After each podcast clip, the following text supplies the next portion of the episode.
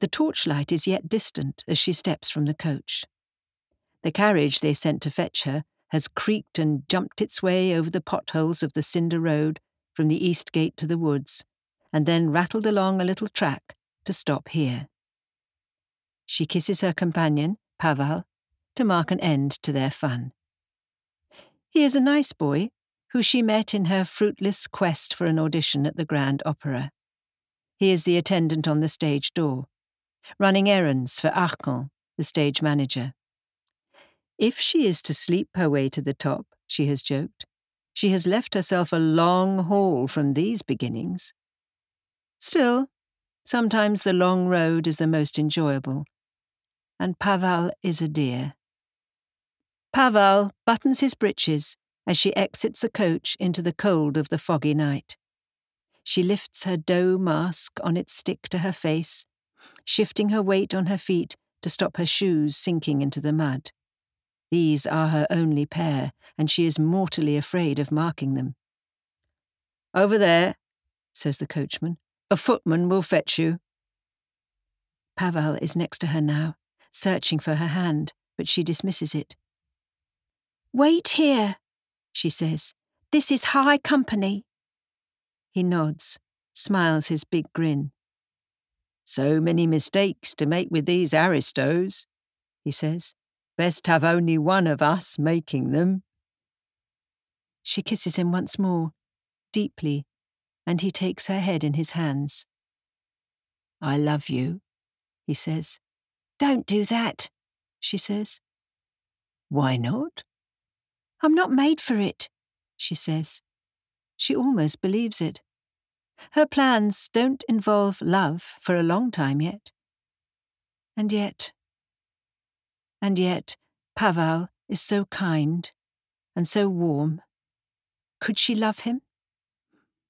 Perhaps, in a way she never thought she could love a mere man, but she must try not to. Men to her have always seemed too uncomplicated, too simple to love. You get things from men money, position, names, and the centre of their souls that lies in their breeches. You share things with women who are far more complex and interesting. Yet these simple qualities are what she has come to admire in Pavel. There is something else, though, that makes her warn Pavel away. She has always felt somewhat, she cannot quite put her finger on it, somewhat, well, dangerous, for want of a better word. Her life is to be an opera, a grand work, and lovers never fare well in those. You want the audience to love you. That is a different kind of love, she says. You are a love, Pavel. I know you only hold back from me to lead me on. Was I holding back in the carriage? He blushes, sweet boy. Not like that. Then, like what? She comes close to him, still careful of her shoes in the mud gives his dick a squeeze as she lowers her mask. I've forgotten, he says, close by her mouth. Well, tug on that until you remember, she says. A light cough from behind her, like one of a lady's more demure spaniels, suggesting it might like another biscuit. She turns. A tripping servant, wigged, powdered, heavy with satin bows, comes towards her and takes her hand to lead her. She doesn't really like that. She knows she is only the same station as he, and that it is no affront to be led this way, but she does not want to appear as his equal among the great men she is to meet. One day, after her singing career is done, perhaps before, she will be a duchess Julie may have been born poor, but she will die rich, whatever it takes. She rejects the man's hand, gives him a look. Suit yourself, dear, he says, and heads off up the track into the deeper woods. She collects herself, stands straight to her considerable height, and strides, following him along the track, humming a few scales under her breath. That is all she has ever needed for a warm up. She was born to sing. Born singing, if you listen to her father. And she has been singing all her life. Warm up? Her lovers say she sings in her sleep, and she has had enough of them to make a reliable jury.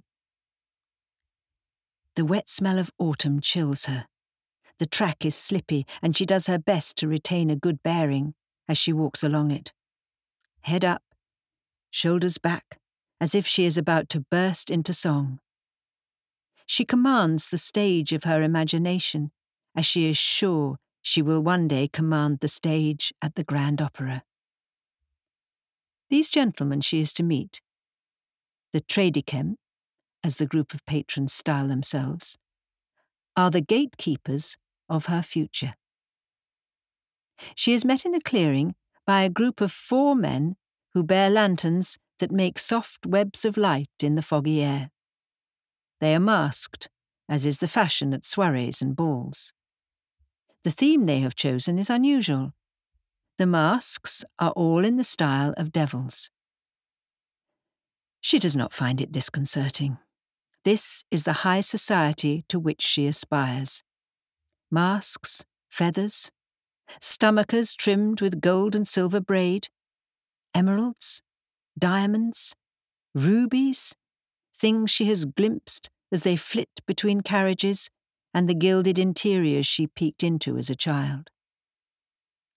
Instinctively, she knows what she must give these men. The Comte's sons, before they went up to court, were as dirty, flea ridden, and naive as she was. But she has learned enough from the men those boys became when they returned from the court and later from the war to understand them, at least a little. They do not have the sentimental tastes of the bourgeoisie. They favour the disturbing, the elegant, the challenging.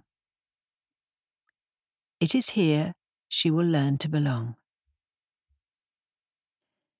The gentleman devil who takes her arm to lead her further through the trees is perfumed with a rare violet scent and wears a coat of the silvered cloth they call gros de Naples, a lustrous silk inlaid with crimson half moons. She has seen this cloth before, only outside dressmakers, as it is delivered. And yes, she makes it her business to haunt such places, to know better how to furnish her dreams. Here, conjured from its long slumber on the roll, bid to rise and take life as a coat, the cloth transforms its wearer into a fabulous animal, a shimmering leopard who leads her to the magnificent court of the beasts. And what a court! Twelve more men, all masked as devils, stand in a circle, each one a statue raised in tribute to excess, self love, love of life. The torchlight makes deep pools in brilliant silk coats, glints from buckles and rings, turns the milled brass of a cane tip, shaped as a toad, to fire. It glitters from the jewels of the masks, sparkles from the gilded hilts and scabbards of their fine, slim court swords. These are gentlemen, and they wear the latest weapons short and slender blades. No lumbering long rapiers here, like the ones her father taught her to fence with. She tries to distinguish the men in some way, for if she meets them again, she could use this connection to her advantage. One has roses on his shoes, another, an emerald ring that glints green even in the red light. One more has an uneven stance, one leg shorter than the other. Another has the monograph of a heart upon his coat. Still one more pats his friend's back and says, Courage, Diablo! Is that a name or a nickname? One of the men in the circle speaks. This is the Virgin? A voice, old and dry, with vowels so strange and clipped that Julie has to suppress a giggle. He sounds like a comic actor, aping a nobleman, rather than a nobleman true. The speaker is tall and stands with one foot forward, a hand on his hip as if posing for a portrait. He wears a coat of blue silk inlaid with gold. The hand that supports his cane, Julie notices, has two fingers missing. So, a duelist or a warrior. No wars for a couple of years now. He must be bored, poor lamb, she thinks. A man like that needs action. She wonders what it would be like to lie with him. Would he just strike poses while she did all the work? She smiles to herself. She knows a few tricks to rattle an icy composure. But she would get nothing back from him, she is sure. And so what? In lifting her skirts for a man like that, she'd be after so much more than a tremble and an O. She'd be seeking a destiny. This is the street singer, says another man, his voice equally mannered. It is as if he has made scissors of his lips and is trying to clip and trim the words as they emerge. Not that she can see his lips. His face is only that of a leering devil, horns and long nose, a painted mouth of teeth.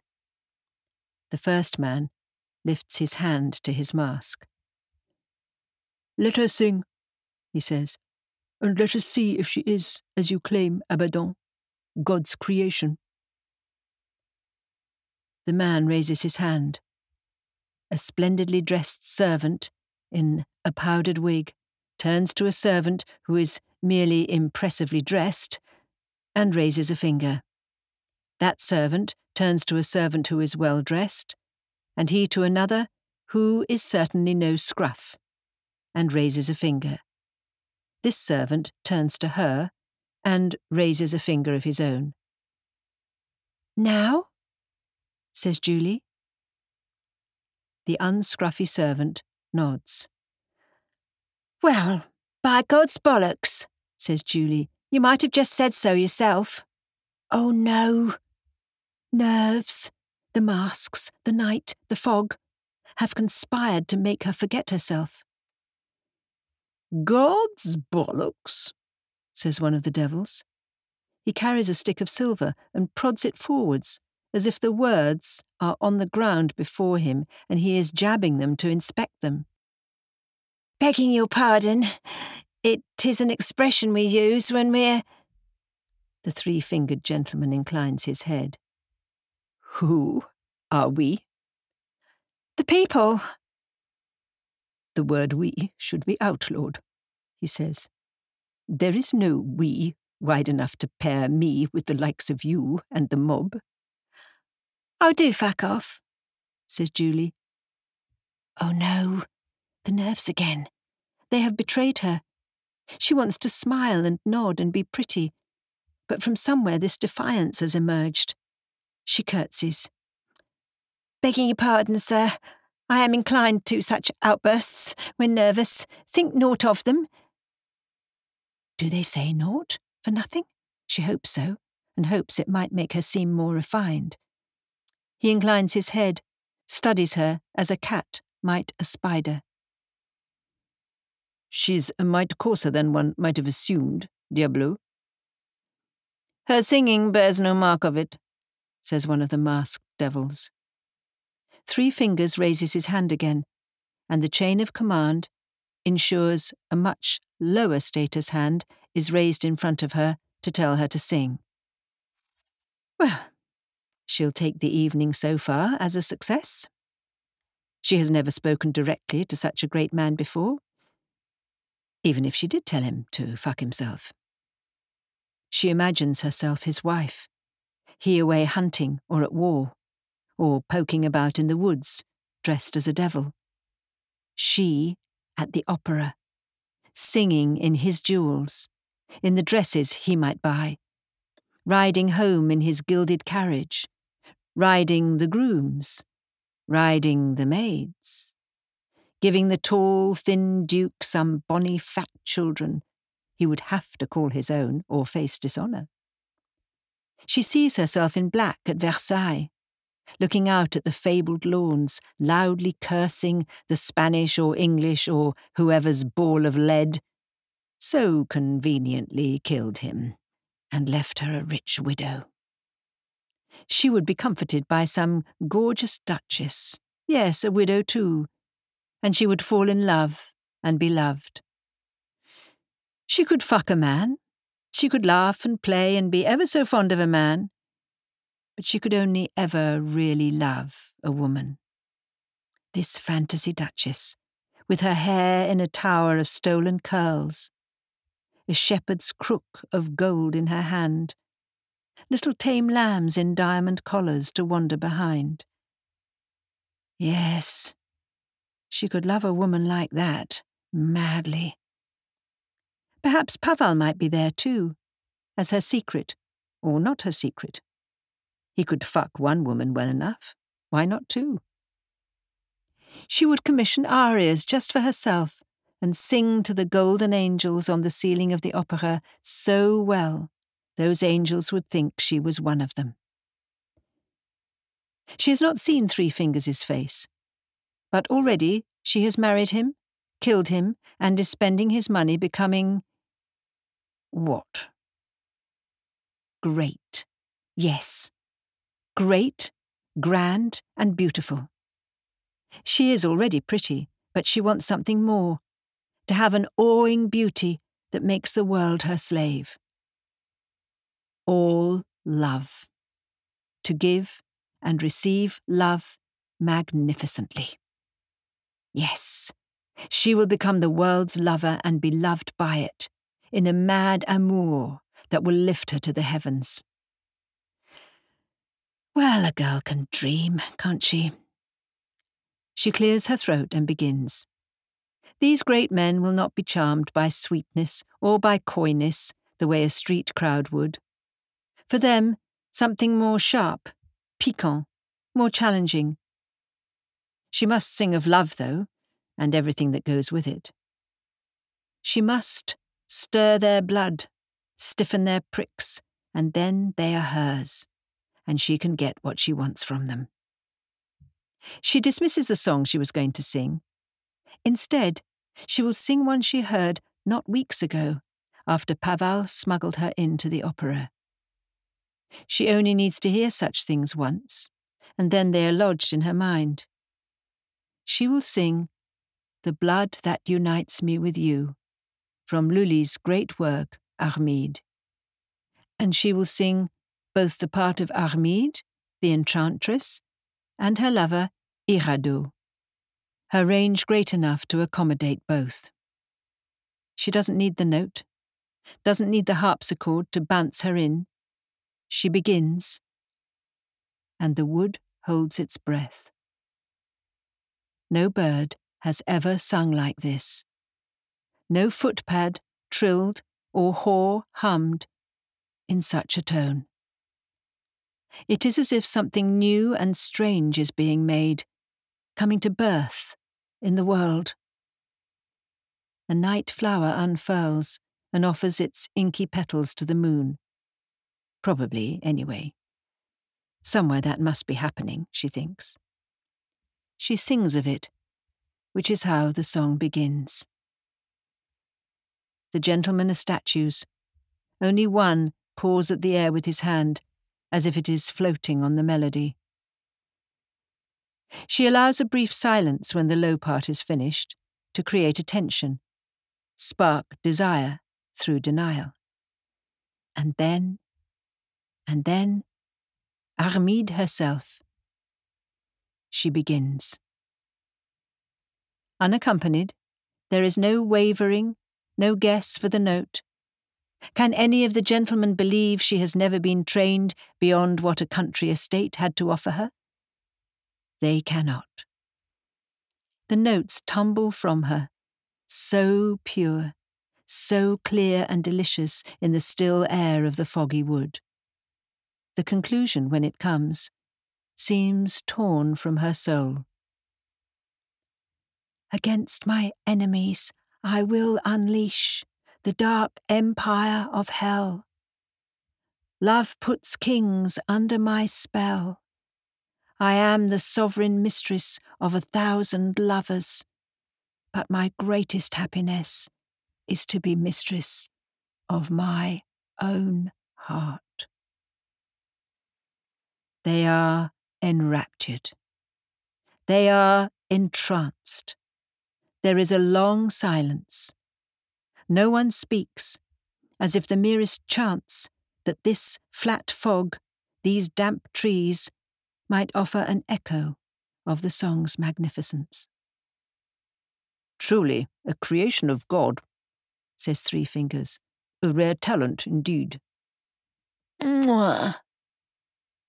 One man makes a kissing gesture to his fingers before snapping them out before him in approval. Another devil just nods furiously before taking out an overlarge snuff box decorated with a dragon, pinching out a mighty nip, shoving it beneath his mask and inhaling it with a snort of delight. She sees a gobful of dark teeth as he casts back his head, and the snuff goes in a sure sign of wealth. They say it is sugar that makes the teeth go rotten, and who but the very well off can afford that? Julie's heart skips. With patrons such as these, what things might she aspire to? There would be no limit to her ambition. She sees herself on stage at the opera, bathed in candlelight, filling that great space with the music that flows through her. A virginal flower, says one, a fat man who carries a gilded, finely wrought pistol in his belt. Let us do what we came for, says a tall, thin man, who waves a pristine white handkerchief. Let us sacrifice her and call forward the devil. It is your turn to lead, Bissy he says to the little fat man. Sirs? says Julie. She doesn't understand, not at all. Sacrifice? What does that mean? If you wrote those words down, passed them to her, and asked her to read, she would know what was meant. But there in the wood, they come as such a shock that she cannot make sense of them. Swords are drawn, the blades shining tongues of fire. Now the words make sense. Terrible sense. Julie feels her stomach fall to her feet as she knows she is the victim of an awful trick. She pulls out her hairpin, useless of course against these blades. But she will not go down without some sort of fight a snort of laughter from behind the masks. Beelzebub, we have paved the way, says Three Fingers. We have spoken your names. We walked the circle widdershins. We have cursed God and his angels. We spit on the name of Jesus, shout the men. We praise the names of Judas and of Satan and of the great whore of Babylon, shouts Three Fingers. We praise the whore, the men chorus. They close in on her, like wolves upon a stricken deer, pacing forward slowly, confident their prey cannot escape, their dead eyed masks fixing her with lethal stares. Take the virgin, says Three Fingers. I'm no fucking virgin, screams Julie. The men pause, as if part way through a dance whose music is frozen. What? says the man with the scissored vowels. I am no virgin. The masks turn to each other. You are a country girl of sixteen, says a man who twirls his sword, as if he is an idle lover twiddling a stalk of grass at a girl's gate. And I have not been a virgin these two years, says Julie. Sirs, If you seek to kill a pure woman, you will not find one here. There is little to do in the countryside but horizontal pursuits. And once the love of that pastime is secured, there is very little that can shake its habit. Why, the Comte d'Armagnac fat me himself on my fourteenth birthday, and I was glad to have him. This is not quite true. The Comte had dragged her to his bed, but he had been so drunk he fell unconscious when he got her there. You are merely trying to save your skin. You are an untouched girl. You countrywomen, save yourselves, all for one sweating oaf, I know, Three Fingers says. I don't know, says one devil. They are at it like dogs, from as soon as they are able in my estates in Evreux, with me quite often. I had a man, not half an hour ago, says Julie, in the carriage that brought me here. In the carriage here? I was nervous. You know what they say, says. A fuck for luck. They? The people, or rather I do. The act is very calming, sirs, and I do believe it enhances the female voice. I sing so well for a reason, sirs. Think of that. The contact with men enables my low notes, I'm sure of it. Her heart is racing. She is speaking the words, but it is as if she is outside her body, looking in. She did not come here to die. She has so much, so much to do. Is the carriage still here? says Three Fingers. It is, says a man in a coat adorned with butterflies, at a distance with the servants. Go and see if the groom is there.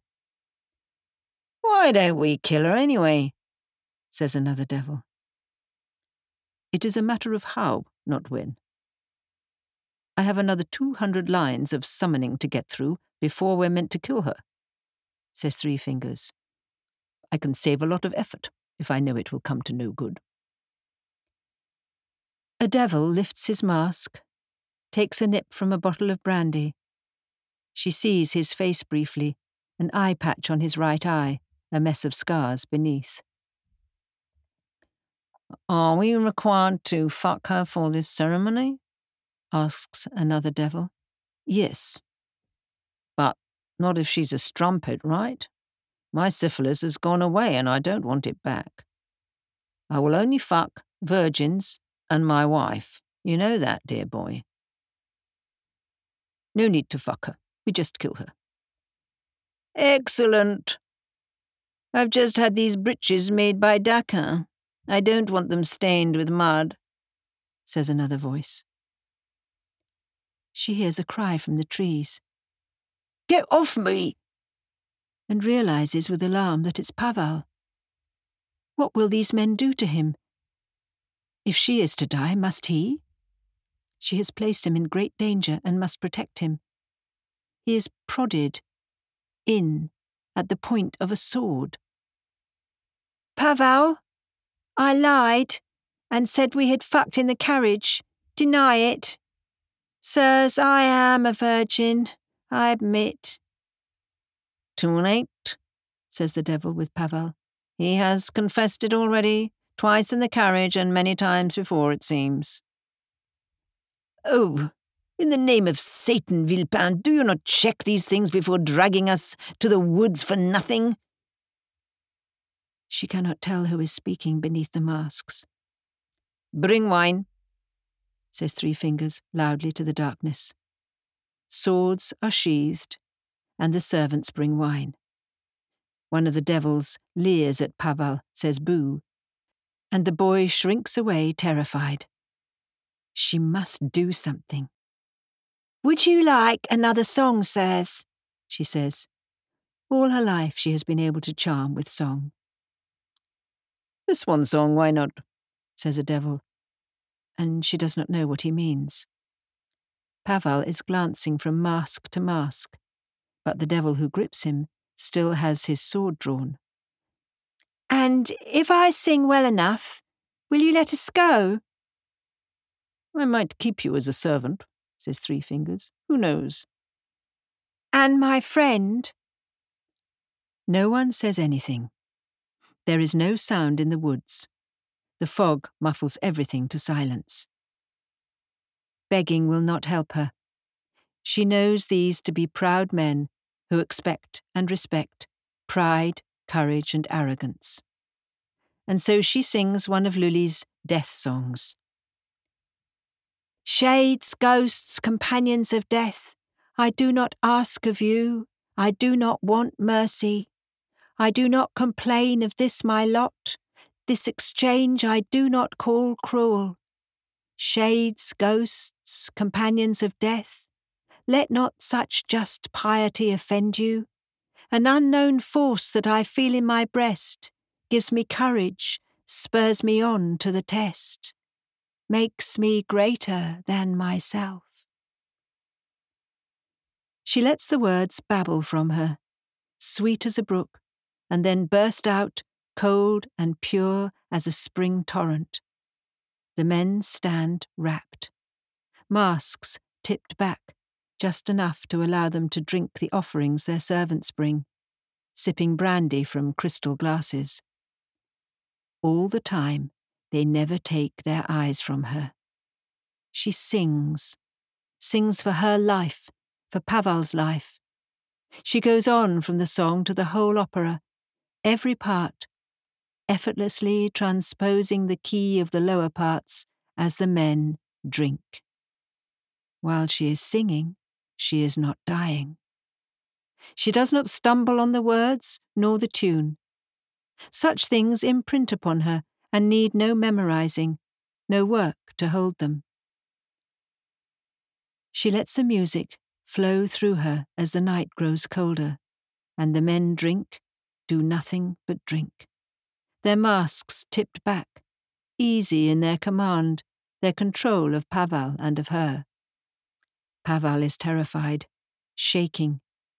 She cannot run in her silly shoes and skirts, but Pavel can, and she wants him to. But he is there for her and will not leave her. I warned you not to love me, she thinks, and now see the good it has done you. Pavel don't share this fate. She does not drink, of course. She is not offered a drink. Not beer, not water, not brandy. And after two hours, maybe more, it happens. She has sung almost every part, transposed and moved up a register here, down here, but every part. Her voice cracks, and the spell is broken. The chief devil, Three Fingers, shakes himself. Enchanting, he says, quite enchanting. He walks up to her, his eyes black pits in his leering mask, and inspects her as one might a work of art. The blow sparks white light in her head, sends her to the earth as if all the bones were knocked out of her, she hits the ground like a fish smacked onto a slab. He has punched her, she realizes. Hard in the face. Fuck her! shouts someone. Pavel screams. She looks up. A devil grips him from behind and draws a knife across his throat. Pavel falls, a wound like another great mouth at his throat. Pavel! Pavel! she cries out. She is kicked, punched. Two devils have her, but she bites, kicks, and is free. Her head is spinning with the force of the blows, but she fights to regain her senses, blinking, gulping in air. Bitch! Another, this one in a much plainer mask than the rest, lunges for her. But the music is in her. She is a dancer, turning aside and letting him stumble over a root, so he lands heavily on his knees. My silks! My silks! he cries out, but she steps in behind him and draws his sword from his scabbard. You will leave me, sirs? Her heart is pounding. Pavel, is he dead? Montfaucon, you fool, says a voice. You let a girl take your weapon. We should never have had you along as a prospect. Three Fingers approaches. She looks up at him. Her senses are scrambled, and he is like a creature from a dream, blurred, an assembly of colours, a wavering flame himself among wavering flames. She is going to black out, wants to black out. My father taught me the art of defence, sir, she says. You will not find me easy with a sword. She thinks of her father now. He blessed her as she left to go into the world, thought it a wonderful thing she sought to carry her gifts to the highest stage in Paris. He had always known she would go, he said, right from the time she was small.